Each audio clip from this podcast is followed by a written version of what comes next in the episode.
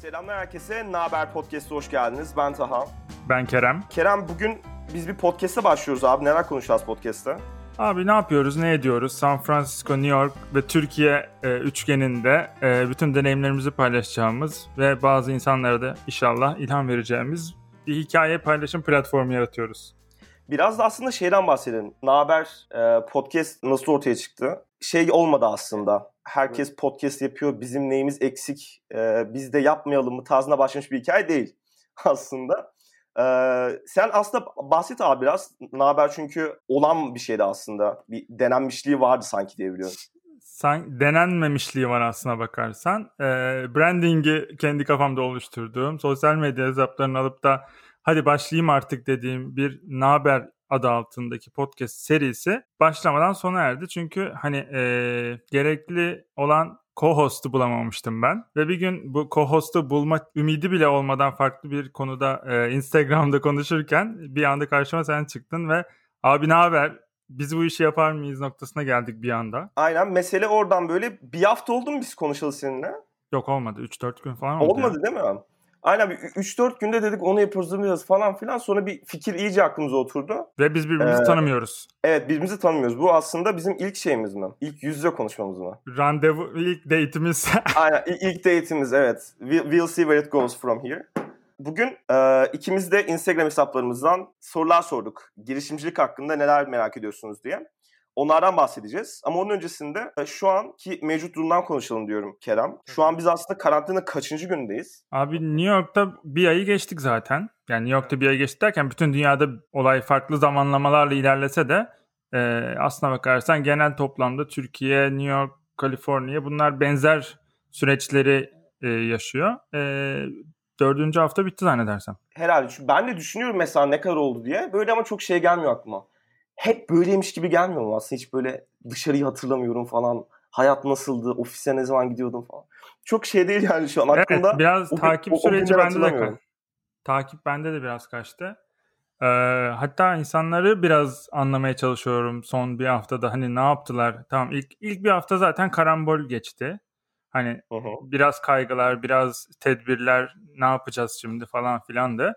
İkinci hafta bir adaptasyon süreci başladı herkeste. Bütün işlerini, güçlerini entegre etmeye çalıştı herkes bir şekilde. Ve üçüncü haftadan sonra da bir baktım ki herkes işte iş yerinde olmadığı kadar verimli çalışıyor. Bütün toplantılar işte sayıları double olmuş. Herkes deli gibi spora başlamış. Mutfakta şahane yemekler yapılıyor falan. Ben onları takip ederken burnout olduğumu fark ettim. Dedim ki bu kadar insan bunları yapıyor ve ben sanki evimde sadece oturuyorum gibi gelmeye başladı. Yani mutfaktan bahsedin, sen aslında oturmuyorsun. Çünkü ben Poline'yi de takip ediyorum. 2 gün önce bir cookie yoğuruyordun, onu gördüm. Dün de bir börek açmışsın.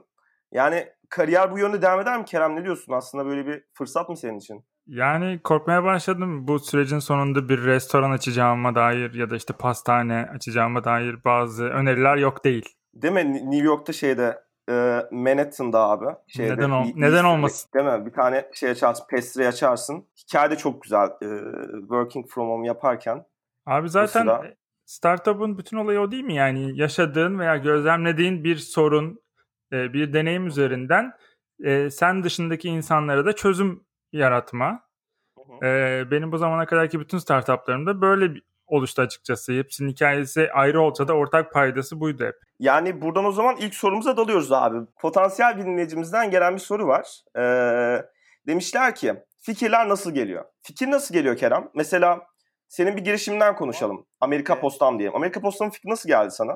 Abi şöyle, ben 10 sene önce Amerika'ya taşındım. Ve Amerika Postam 2014'te başlamıştı. Ve o sürece kadar ben zaten lojistik sektöründe bir şeyler yapıyordum falan filan. Hani biraz böyle startup kafasından bağımsız o mesleğe dair bir şeyler yapıyordum açıkçası ilk geldiğim zamanlar. Ve o günkü kurları da düşündüğümüzde işte insanların sürekli bizim gel gitlerde abi iPhone getir, abi şunu gönder, bunu alıp bana ya, göndersene. O günkü kur diyorsun, o gün kur kaçtı abi 2014? Şirketi kurduğumuzda 1.8'di. 1.8. Ben satarken 6.5'tu. 6.5. Ama hani bizim ilk taşındığımız zamanlarda da 1.2'ydi. 10 sene önce. Hı hı. Yani aslında şey var yani hani sen o problemi fark ettiğin zamanda bile insanların öyle bir şeyi vardı, isteği vardı hani işte burada telefon fiyatı diyelim 2000 lira. Ben aslında orada hani sorunu fark ettikten önce talebi almaya başlamıştım. Yani aslına bakarsan ben o işe bavul ticareti şeklinde yapıyordum. Bavul ticareti bir süre sonra tabii ki legalize olmaya başladı ve arkasına bir business plan geldi ve Amerika Postam ortaya çıktı. Yani sen aslında New York, İstanbul arası gidip geliyordun abi. Bu arada sana arkadaşların diyordu ki hiçbir şekilde ne startup ne girişimcilik bunların hiçbir hayatımda yoktu. Öyle kafanda bir idealim de yoktu. Yok abi. Sen şeysin, Kerem Arseven'sin, işte takılıyorsun, geziyorsun New York, İstanbul. Sonra bir arkadaşın dedi ki abi ben iPhone istiyorum. Bana bir iPhone getir dedi. Sen de Amerikan iPhone'u aldın getirdin. Sonra bu iş bir arkadaş oldu, iki arkadaş oldu. Senin bavuluna sığmamaya başladı değil mi bunlar? Talep boyumu aşmaya başladı. O noktada da zaten iş artık hani bir business planla beraber hayata geçmiş oldu. Hı hı. Amerika Postam'dan daha fazla konuşacağız. Daha fazla ben böyle bir sneak peek vermiş olalım. Daha fazlasını götürmeyelim. Onun haricinde başka ne konuşabiliriz abi? Abi şöyle bir şey daha örneklendireceğim bu arada. Amerika Postam'ı en azından soru üzerinden konuşursak girişimcilik fikri nereden geliyor ya bir örneğim daha var. 2017 yılıydı. Kız arkadaşım Amerika'da üniversiteye başvurma süreci başlamıştı. Ben evet buradaydım. O Türkiye'deydi ve ben okulu yarım bıraktığım için üniversiteyi aslına bakarsan Türkiye'deki bir danışman şirkete başvurmanın iyi olacağını düşündük. Çünkü benim çok o konularda bilgim olmadığını düşünüyordum. Velhasıl bu böyle bir süreç başladığında bir danışman aracılığıyla buradaki okul başvuruları başladı. Ve onların yaptığı işi gördüğümde ve hani ne kadar aslına bakarsan eski usul ilerlediğinde sürecin ben bir online eğitim danışmanlık platformu oluşturma idealine düşmeye başladım. Çünkü ciddi paralar kazandıklarını ve karşılığında çok limited bir hizmet alındığını gözlemleme şansım oldu. Ve ondan sonra da Edicron diye bir danışmanlık şirketi kurdum. Velhasıl sürecin sonunda çok iyi bitmemiş olsa da orada da benzer bir durum oluşmuştu. Çünkü kız arkadaşım özelinde öğrendiğim ve deneyimlediğim bu sorun bana yine bir iş planı ve iş ortaya çıkartmış oldu. Yani aslında iki hikayede baktığımız zaman hiç böyle aklında olmayan yani şey değil böyle abi. Şimdi ben gidip geliyorum aslında. Öyle gidip gelirken ticaret mi yapsam? Ya da işte kız arkadaşımın bir üniversite başvurusu var. Burada bu sektörde de güzel bir aslında şey dönüyor. Para dönüyor. Buraya girilir miden değil aslında ama bu sorun oluştukça sen bunları bir böyle bir girişimcilik şeyiyle, içgüdüsüyle dedin ki neden ben kendi çözüm bulmayayım? Ya bu bakış açısına sahip olduğun sürece yani senin yaptığın ya da şöyle düşünerek bulduğun bir sorun çözümünden ziyade deneyimlediğin ve karşına çıkan şeyleri işin haline getirme imkanın var mı yok mu bunu değerlendirmek gerekiyor hep. Ya aynı şey benim için de oldu. Benim bundan 2,5 sene önce bir girişime başladım Printle adında. Printle de aslında benim sorunumdu.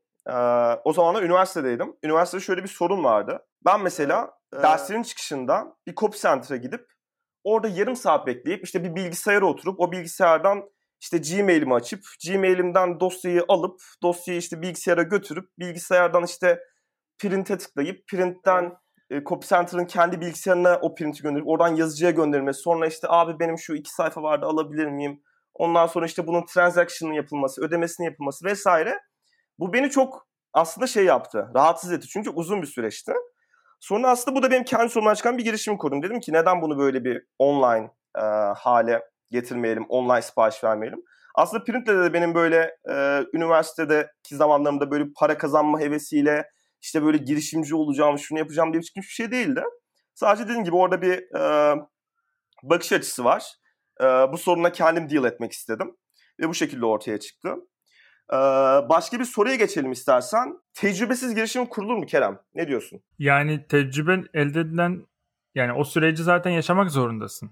Yani her girişim başarılı olmayacağı gibi bir yerde başlamazsan da tecrübeli de olmayacaksın hiçbir zaman. Bu bir paradoks gibi bir yandan da. Hani yapa öğreniyorsun ama bir yandan da yapmazsan zaten öğrenme şansın da yok. O yüzden hani yürümeyi öğrenmek gibi bir şey aslına bakarsan düşe düşmemeyi öğreniyorsun. Yani evet benim de tecrübem o yönde. Başladığım zaman aslında ben çoğu şeyi bilmiyordum. İşte yani şu an bugün konuştuğumuz işte sürekli hayatımızda olan terimler olsun ya da bugün deal ettiğimiz problemler olsun, bu challenge'lar olsun, bunların bu kadar ileri gideceğini ya da bir şekilde deal etmem gerektiğini bilmiyordum. Ama zaman geçtikçe tabii çeşitli aşamalarda işte abi o nasılmış onu öğrenelim, bu nasılmış bunu öğrenelim, işte pitch deck nasıl yapılır, yatırımcılarla nasıl konuşulur, işte marketingidir, growth marketingidir, salesidir falan. Bunları zamanla bir şekilde öğrenmeye başlıyorsun ki aslında baktığımız zaman internette bununla ilgili çok fazla kaynak var. Nitekim yani birçok yatırımcı da aslına bakarsan hani daha önce startup yapmış, batırmış girişimciye daha çok güvenir. Tabii. Ya batırmak bile aslında çok iyi bir tecrübe. Şimdi Kerem bu iki tarafı da çok iyi biliyor. Çünkü bir exit'i var, bir de fail ettiği taraf var. Şimdi exit ettiğin tarafta bir işin kurulmasından işte scale edilmesine, büyümesine ve sonrasında satılmasına kadar gördüğüm bir süreç var. Diğer tarafta da tekrar yine kurulmasından belki büyümesine yazmıştır, belki böyle bir büyüyememiştir belki ama. İlk yatırımım, pardon ilk startup'ım yatırım almadan büyüdü ve ben exit ettim. İkincisinde yatırım aldım. Bunu söylememiştim. Yatırım aldım ve fail ettim. Yani aslına bakarsan orada çok doğru orantı bir şey de yok. Her dönemin ve her şirketin süreçleri çok farklı. Tecrübeli olarak, yatırım almış olarak batabiliyorsun. Ya da tam tersi parasız ve yatırımsız başarılı da olabiliyorsun. Burada net bir doğru yok açıkçası. Tabii yani sonuçta çok şey duyuyorum ben de. Biz gelen sorularının büyük bir çoğunluğu da o yöneydi aslında. İşte yatırım almadan, kaynak olmadan nasıl yapacağız? Yani benim tecrübem de şöyleydi. Yapacağınız çoğu işlem için genelde, çoğu geliştirme için bir para gerekmiyor. Yani basit bir web sitesini, onun yanında böyle kullanabileceğiniz küçük servislerin deneme süreleri olsun ya da çok küçük meblağlar harcayarak işte. Aslında bir şey diyebilir miyiz? Öyle $100-150 bir başlangıç parasıyla aslında çalışan küçük böyle bir demo, MVP havasında ya da insanlara en azından gösterebileceğiniz, test edebileceğiniz bir durum çıkarabilirsiniz diye düşünüyorum. Doğru, katılıyorum ama şöyle bir şey var. Burada tespit ettiğiniz sorun, pazar ve hani işin ne kadar büyüyeceğine dair bir öngörünüz varsa o öngörü kadar da yatırım gerekiyor ve bu yatırım aslında tam olarak paradan da ibaret değil. Hani bu bir network yatırımı da olabilir, bir takıma kendini adamak da olabilir. Yani burada girişimci olarak tek yatırımı para olarak düşünürsek bence yanılırız. Çünkü dediğim gibi ikincisinde benim parayı bulmuş olmamın sebebi ilk şirketimi kurmuş olmam. Çünkü o bir referans sağlıyor. Parayı çabuk buluyorsun ama orada atladığım nokta iyi bir takım kurmamaktı. Çünkü tek founder olarak başlamıştım. Ve hani ilkinde böyle bir deneyim sahibi olmadığım için de ikincide hiç aklıma gelmemişti takımla ilgili bir sıkıntı yaşayacağım. Patladığım nokta oydu yani, oysa ki. Ama zaman geçti tabii, bunu da öğreniyorsun ki aslında şu anda yeni bir girişimim var. Beauty Co. Doğru. Haliyle bu girişimde, bu iki girişimde de gördüğün hataları yapmayacaksın. Bu da aslında sana bir unfair bir advantage veriyor aslında. Öyle umuyoruz. Gerçi şu şartlarda henüz live olamamış, launch edememiş durumdayız mevcut durumdan kaynaklı. Ama hani parayı bulma noktasında, referans sağlama noktasındaki girişimlerim ve takımla yaşadığım sıkıntı, daha doğrusu takımsızlıkla ilgili yaşadığım sıkıntıyı da buraya yansıtmadan iyi bir takım oluşturduğumu da düşünüyorum. Ama yine bu başarının anahtarı mıdır sadece? Hayır. Sadece gerekli olan bazı elementleri bir araya getirme noktasında daha çok deneyimi olmuş oluyor insanın böyle bir üçüncüye artık bir şeye başladığında. Güzel. Peki şeyden bahsedelim biraz. Bir soru gözüme çarpmıştı. Motivasyon bu işin ne kadarını temsil ediyor aslında senin kafanda baktığın zaman? Bir motivasyonun neydi bu iki işi de yaparken? Şöyle bir şey fark ettim. Bunu çok yakın zaman önce bu arada fark ettim. İki takım kurmak gerekiyor bir girişime başlarken. Bir, kendi bireysel çevrende aile, arkadaş, yakın çevre, erkek arkadaş, kız arkadaş neyse onların desteğini gerçekten almaya çalışmak. Bu alabileceğin anlamına gelmiyor bu arada. Çünkü hani senin yaptığın şeye akılları o an için ermiyor olabilir. Senin kadar o işin içinde olmadıkları için nereye varabileceğini tahmin edemediklerinden ve insan ister istemez kendi yakın çevresini daha çok koruduğu ve kolladığı için de sana inanmıyor değiller ama o kadar da supportive görünmüyorlar. Ama bir şekilde onların da sana inandığına dair bir alttan bir duyguyu alman gerekiyor bence. Bu çok büyük bir unsur oluyor. İşler henüz rayına girmediği sıradayken. İkinci tarafta da gerçekten hani işi yapacağın ekibe dair de çok yakın çevrenden insanlar değil ama çok iyi takım oyuncuları seçmiş olmak bu noktada çok önemli bir unsur. Soruda da zaten bu yatıyor. Böyle bir kendi içinde ekosistem yarattığında çevrende ister istemez sen düştüğünde onlar seni kaldırıyor. Onlar düşükken sen onlara destek olabiliyorsun ve bu hani birbirini yukarı çekme gibi bir durum yaratmış oluyorsun. Hı-hı. Ve bu biraz daha senin kırılımlarını azaltıyor. Ve bir de çok güzel bir noktaya parmak bastın. Diğer girişimcilerle aynı ortamda bulunmak ya da kontak içerisinde bulunmak çok iyi bir avantaj oluyor aslında. Çünkü hem onların süreçlerini gözlemleme fırsatı buluyorsun hem de belki onların daha önceden karşılaştığı sorunları senin şu an yaşama durumun olabilir. Onlar sana bu konuda destek verebiliyorsun. Onlar bu konuda destek verebiliyorsun. Bir de şey değinmek istiyorum. Aile ve çevre konusunda bazen şöyle bir duruma karşılaşabiliyoruz. Tabii girişimcilik dediğimiz şey aslında beraberinde çok fazla riski bir yerinde getiriyor. İşte bir yandan tam zamanlı bir işiniz olmuyor. Yani sürekli size gelir getiren bir işiniz yok. Kendiniz birikimlerinizle ve bir şekilde ailenizin, çevrenin desteğiyle bir süre ayakta kalmaya çalışıyorsunuz. Onun haricinde işte bir yandan da bir çevre baskısı oluyor. İşte artık yaşına geldin, işte evlilik var, bir iş yapmak var aslında, bir yeni bir çalışma hayatına başlamak. İşte kurumsala mı başlasan Kerem'cim, Taha'cım, hani biliyorsun tamam gençsiniz, yapıyorsunuz. Böyle şeyler de olabiliyor. Ama dediğin gibi eğer o motivasyonu kendi içinizde bulabiliyorsanız, çevrenizde sizinle birlikte çalışabilecek, gerek Kerem'in bahsettiği işte aile tarafından sizi destekleyebilecek, diğer tarafta gerek developer arkadaşlarınız olsun ya da sizinle birlikte bu yapacağınız fikre ortak olacak, sizinle aynı hayalle birlikte çalışacak insanlar olsun. Bu ortamı sağladığınız zaman aslında biraz daha riskleri indirgemiş oluyorsunuz diye düşünüyorum. Bence de öyle zaten, hani mesela şu an bizim bir araya gelmemiz gibi düşünebilirsin. Aslında hiç tanımışmıyoruz birebir. Ama bu işi yapabilmek için iki tane doğru parçayı bir araya getirmiş gibi hissettiğimizden dolayı şu an bir podcast kaydediyoruz ve hani birincisini kaydettiğimiz halde frekansımızın tutma sebebi bu iki paydayı bir araya getirmiş bir takım olmuş olmamız aslına bakarsan. Uh-huh. Ve hani aslında yani çoğu taktikte öyle çıkıyor, yanlış mıyım? Sonuçta çünkü ben diyorum ki abi işte çok basic bir şeyden bahsedelim. Ben işte iş kısmıyla pazarlama ve bu arada olabildiğince Türkçe kelime kullanmaya çalışıyorum. İngilizce telaffuz etmemeye çalışıyorum. Pazarlama ve satış konusunda benim bir uzmanlığım olsun. Kerem de bu işin geliştirilmesi etkinlik kısmında olsun. Biz yine Kerem'le karşılaşırsak diyeceğiz ki abi işte benim bu konu tecrübelerim var, senin bu konu tecrübelerim var. Burada aslında bizim bir match olma durumumuz oluyor ki çoğu taktikte böyle çıkıyor, yanlış mıyım? Aynen öyle. Ben aslına bakarsan işe iş gücü olarak sıfır katkı veren birini sırf beni birilerine ulaştırma ihtimali, sırf know-how'u için bile içeri alabiliyorum. Çünkü neden? Hani o insan aslına bakarsan birebir de gelecek ofiste çalışacak ya da işte iş gücü olarak bir yatırım yapacak değil ya da tam tersi para olarak da bir yatırım yapacak noktada değil belki. Ama onun bana açacağı kapıları ben alabilmek için ona ortaklık teklif ettiğimde olmuştu yani. Tabii yani sonuçta işte senin yine o soru cevaplarda bir verdiğin cevap vardı. Girişim kurmak için ne tür kaynaklar gerekir diye. Aslında paranın yanında ekibin yanında bir de network. Network çok önemli bir etken burada. Çünkü her zaman sizin çevrenizde işinize yardımcı olabilecek insanları bulamayabiliyorsunuz.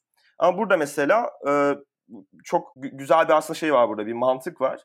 Size fayda sağlayacak ya da sizin yardım edebileceğiniz insanlara ulaşmanız aslında o kadar da zor değil. Yani Kerem'in diyelim ki ben yarın bir elma dükkanı açacağım ve bu elma dükkanında benim elmaları nereden alacağımı bilmiyorum. Kerem de bilmiyor ama Kerem bana elma ticareti yapan ve uzun süredir bunu devam ettiren bir arkadaşını refer edebilir. Ve diyebilir ki Taha bak Can da bu işi yapıyor. Uzun süredir yapıyor. Tedarikçileri var. Kendisi bu işle uğraşıyor. Neden tanışmayasınız? Ve benim gördüğüm bu çoğu case'te çok güzel fırsatlar önüme açıldığını gördüm uzun süredir. Aynen öyle. Hani o yüzden tek yatırım para değil, tek yatırım takım değil, tek yatırım network de değil.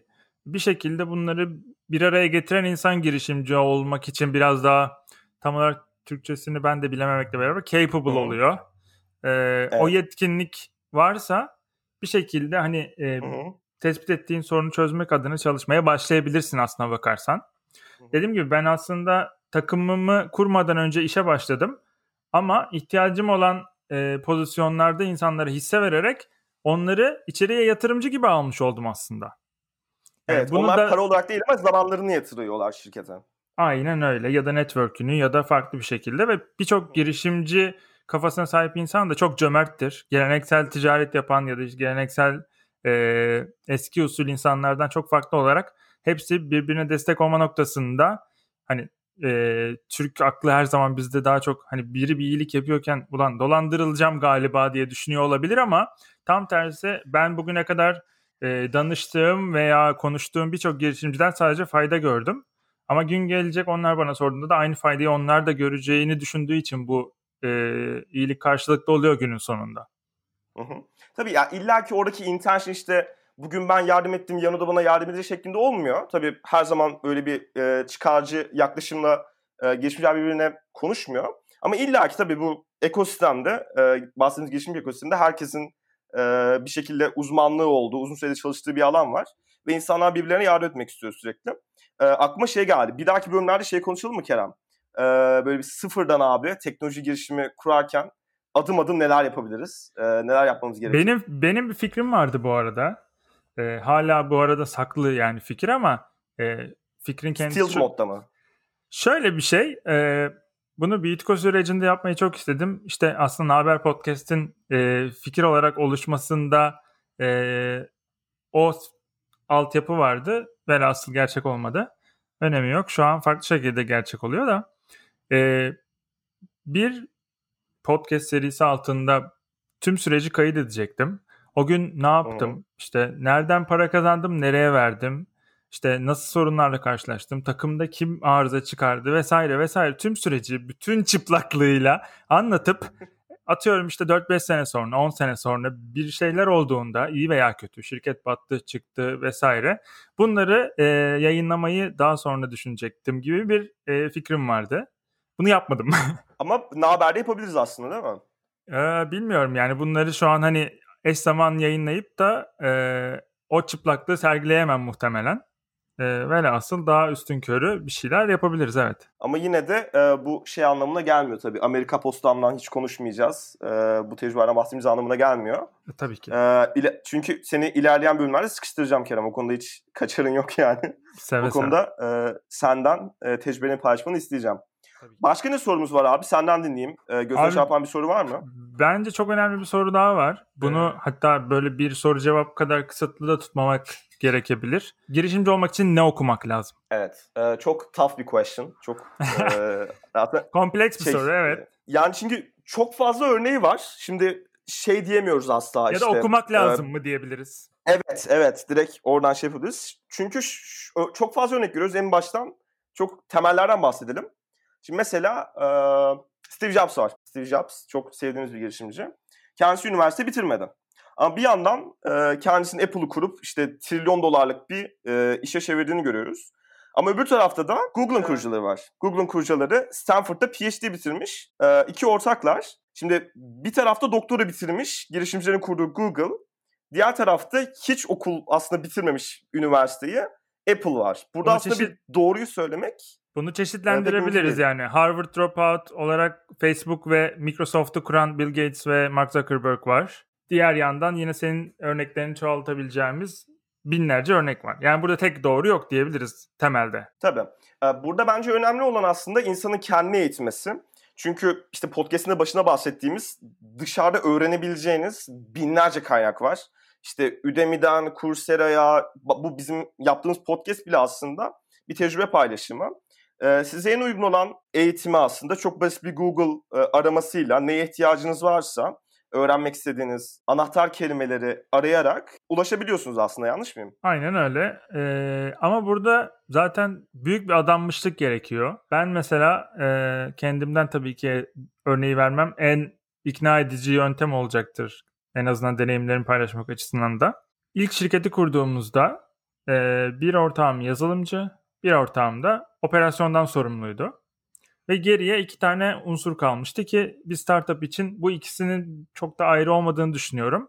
Marketing ve finansman. Yani paran varsa marketing yapabiliyorsun büyük oranda. Eğer ki bir startupsan. Paran yoksa da yaratıcı olmak için yine uğraşıyorsun vesaire vesaire. Bu iki konu benim üzerime kalmıştı aslında. Bu bir tercih değildi. Velhasıl o süre zarfında işte Google Analytics kitaplarından tut da çeşitli QuickBooks, Amerika'da muhasebenin yönetildiği QuickBooks programına kadar hani üzerime vazife olmayan o an için birçok şeyi öğrenmem gerekti. Ve günün sonunda pazarlaması için harcadığım parayı da kendim kontrol ettiğim için ve günün şartlarında yine parasızlıktan YouTube'u keşfettiğim için şu an herkesin adını bildiği milyonluk bütün hesaplara ürün karşılığı bile çok ciddi reklamlar yaptırmıştım. Ve çok iyi geri dönüşler almıştık. Hani bunun gibi... Aslında buna ne diyoruz Kerem? Bunun bir terimi var. Ne diyoruz? Influencer marketing diyoruz değil mi buna? Ha, ben de yoklukta bir şeyler falan diye böyle bir tabir uydurdun zannettim. Hayır. Yani şey aslında sen... Yani influencer marketing normalde çok daha farklı metrikler var. Hatta bahsettiğim dönemde bu arada influencer marketing yoktu. Böyle bir kavram yoktu. Yani bahsettiğim 2015'ten falan bahsediyorum yani. Evet, o zaman aslında çok oturmuş değildi bu bahsettiğimiz kavramlar. Yani bir YouTuber diye bir kavram yoktu. Türkiye'den bahsediyorum günün sonunda. Bu taraftan bahsetmiyorum yani. YouTuber diye bir kavram yoktu. Instagram zaten hani neredeyse reklam yapabileceğim bir içerik konseptinde değildi. Velhasıl dediğim gibi hani bir şekilde limited bütçelerle işte paramız olmadığı için store kredilerle birçok insana reklam yaptırma şansı bulmuştum o süreçte. Ya buradan gene sorunun da çerçevesi içerisinde bağlayayım konuyu. Aslına bakarsan bilmediğin bir şeyi öğrenmek için çaba harcıyorsun ve o konuda şirketini ya da işte startup'ı neyse artık geliştirmek için kendini de geliştiriyorsun. Burada da ne okuduğun, diploman o an için hiç önemli değil. Çünkü yapman gereken bir iş var ve o iş için gereken yetkinliği bir an önce kendi bünyene katmak istiyorsun. Yani sonuçta bunun okulunu da okusan aslında öğreneceğin şeyler aşağı yukarı aynı. Ki girişimciliğin bir okulu bildiğim kadarıyla yok. Olsaydı olmamalı da bu arada. Olmamalı yani. Neden sence? Yani şöyle, çünkü çapı çok geniş bir konu olduğu için bir alanda bir doğruyla ilerlenebilecek, öğretilebilecek bir metrik sisteme sahip değil. Üniversitelerde girişimcilik programları var aslında. Yani onların skopun neye kadar genişliyor ya da hangi konulardan bahsediyorlar bilmiyorum ama girişimcilik okulu dediğimiz bir sistem yok. Belki biraz mindset'e oturtmak için, hani benim demin bahsettiğim bakış açısına sahip olmak için bazı öğretiler vardır. Ama bu zaten hani biraz hani açık görüşlü, kafası çalışan herhangi birinin zaten bu mindset'i öğrenebilmek için bir okul okumama ya da yani okulu okur muyum bunun için bilmiyorum açıkçası. Bu biraz daha içten de gelen bir şey olduğunu düşünüyorum ve aslına bakarsan bir konuya daha değinmek istiyorum. Herkes girişimci olmalı mı, olmamalı mı gibi bir soru var. Daha doğrusu şöyle, bu bir soru değil. Herkesin girişimci olmaya dair teşvik edildiği bir ortamda bunun çok tehlikeli sonuçlar doğuracağını düşünüyorum. Sen düşünüyorsun bilmiyorum. Ya bence şöyle, girişimcilik aslında dediğimiz gibi şimdi böyle tek bir bölümde böyle her şeyi anlatacak kadar ne bilgimiz var ne de zamanımız var.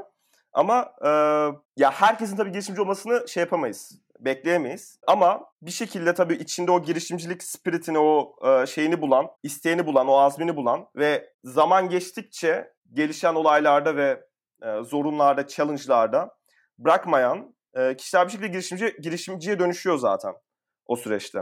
Bence girişimci olmaya çalışmak da bir çaba gerektirdiği için o çaba insanı girişimci olma noktasında besleyen bir nokta gibi geliyor. Yani girişimciliğin şartlarını olgunlaştırıp onu artık sen girişimcisin diyebileceğimiz, diplomasını verebileceğimiz bir nokta yok gibi geliyor bana. Ve şöyle de bir şey var bence. Girişimci olmak için doğmuş insanlar var. Kabul. Girişimciliği sonradan öğrenip de o yola girenler var. Okey. Ama bu kadar başarı hikayesini anlatıp da hiçbir şekilde girişimci olmaması gereken bir insanı da öyle bir tehlikeli yola yönlendirmek, buna özendirmek çok mantıklı gelmiyor. Hı. Yani şimdi bir yandan da girişimci terimini de açmak gerekiyor. Sonuçta insanların girişimcilik öyküsünde yaptığı çeşitli işler var. Yani direkt böyle işte bir şirketin bir kurucusu olmayıp da o şirkette aslında yarar sağlayan, bir fayda üreten farklı şeyler çalışabilirsiniz. Yani bu aslında şeyle alakalı biraz. Ne yapmak istediğinizle alakalı. Bugün mesela şeyleri çok rahat görebiliyoruz işte. Milyon dolarlık şirketlerden çıkış yapmış, şirketini satmış insanların işte başka küçük şirketler bünyesinde farklı işler çalıştığını görüyoruz. Şimdi aslında bu girişimcinin de içinde şey yok mudur abi? Ben tekrar bir şirket kurmak istiyorum da diyebilir. Ama düşündüğü ve gördüğü bence en optimal case'in orada benim yarar sağlayabileceğim bu şirkette böyle bir rol var. Ve ben dünyaya bu şekilde bir katkı sağlayabilirim diye görüyor. Ve bu şekilde çalışabiliyor. Aslında bu da bir girişimcilik örneği bence. Doğru ama başarı hikayeleri, başarısızlık hikayelerinin yanında çok az anlatıldığından dolayı hep böyle toz pembe, işte şu kadar yatırım aldı, bu kadara exit yaptı, milyoner oldu hikayeleri sürekli dönüyor etrafta ve hani nispeten bu ekosisteme biraz uzak olan insanlarda sürekli böyle bir hani dream life şablonu oluşuyor kafalarda. Tam tersi biraz daha fazla başarısızlık hikayesinin anlatılması gerektiğini düşünüyorum. Ve herkesin de girişimci olmaması gerektiğini düşünüyorum aslında. Yani o zaman bu bahsettiğim konudan yola çıkarak bir dahaki bölümde şey konuşalım mı? Faillerimizi konuşalım mı?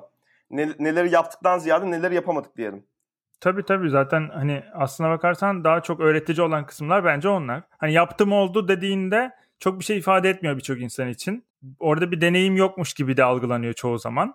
Oysa ki yani yapamadım, neden yapamadım, şu yüzden yapamadım, şöyle oldu, bu engel çıktı ve bunu aşamadım dediğinde bence daha büyük bir öğretim var orada için. Evet, bir yandan da çünkü aslında başarılan çoğu işin arkasında böyle binlerce başarısızlık var o yola getiren. Binlerce öğrenilmiş nokta var. O noktalar bir araya gelince aslında başarıya lead ediyor, yanlış mıyım? Aynen öyle. Hatta bu konularda deneyimleri bizden de bağımsız olan insanları da konuk alırız ve hani daha da konular çoğalmış olur. Tabii ne güzel. O zaman şöyle yapalım. Dinleyicilerimiz bize bir dahaki bölümlerde kimlerden girişimcilik hikayesi dinlemek istediklerini yazsınlar. Bu konuda bir şey vermeyeyim aslında, konteks vermeyeyim istersen. Tabii. Bize girişimcilik hikayesini dinlemek istediğiniz, başarısızlıklarını da başarını dinlemek istediğiniz kişileri Instagram'da Naber Podcast'te DM üzerinden mesaj atarak ya da Twitter'da aynı şekilde Naber Podcast'ı DM atarak belirtebilirsiniz. Bir dahaki bölümlerde nereden konuşmamızı istersiniz? Hangi konulardan bahsedelim? Girişimcilik üzerine hangi meselelerde daha fazla konuşalım ya da kimlerden duymak istersiniz? Bunları önümüzdeki bölümlerde sizlerle buluşturalım. Aynen öyle. Zaten bizde anlatacak hikaye de çok. Etraftan da gerekli şeyleri alırız, desteği alırız ve umarım ki 1. bölüm 2. geleneksel olarak devam eder. Ben de öyle umuyorum. Bence güzel bir bölüm oldu. Hatta bakalım 40 dakikaya yaklaşıyoruz. Tam da aslında planladığımız bir akış çerçevesinde güzel bir bölüm oldu. Bizi dinlediğiniz için bu dakika karar dinliyorsanız çok teşekkür ederiz. Bize aslında nelerden bahsedelim aslında burada karar sizin. O yüzden sizi Instagram ve Twitter'da Naber Podcast, Naber Podcast arada boşluk yok. Naber Podcast. Bu normal şey yapıyorlar. Spell ediyorlar İngilizce'de. Bizim aslında çok söylemize göre çünkü 2 tane basic kelime var. Naber ve Podcast. Bize buradan DM'le yola ulaşabilirsiniz. Ben Taha. Dinlediğiniz için çok teşekkür ederim. Bir dahaki bölümlerde görüşmek üzere. Kendinize iyi bakın. Eyvallah.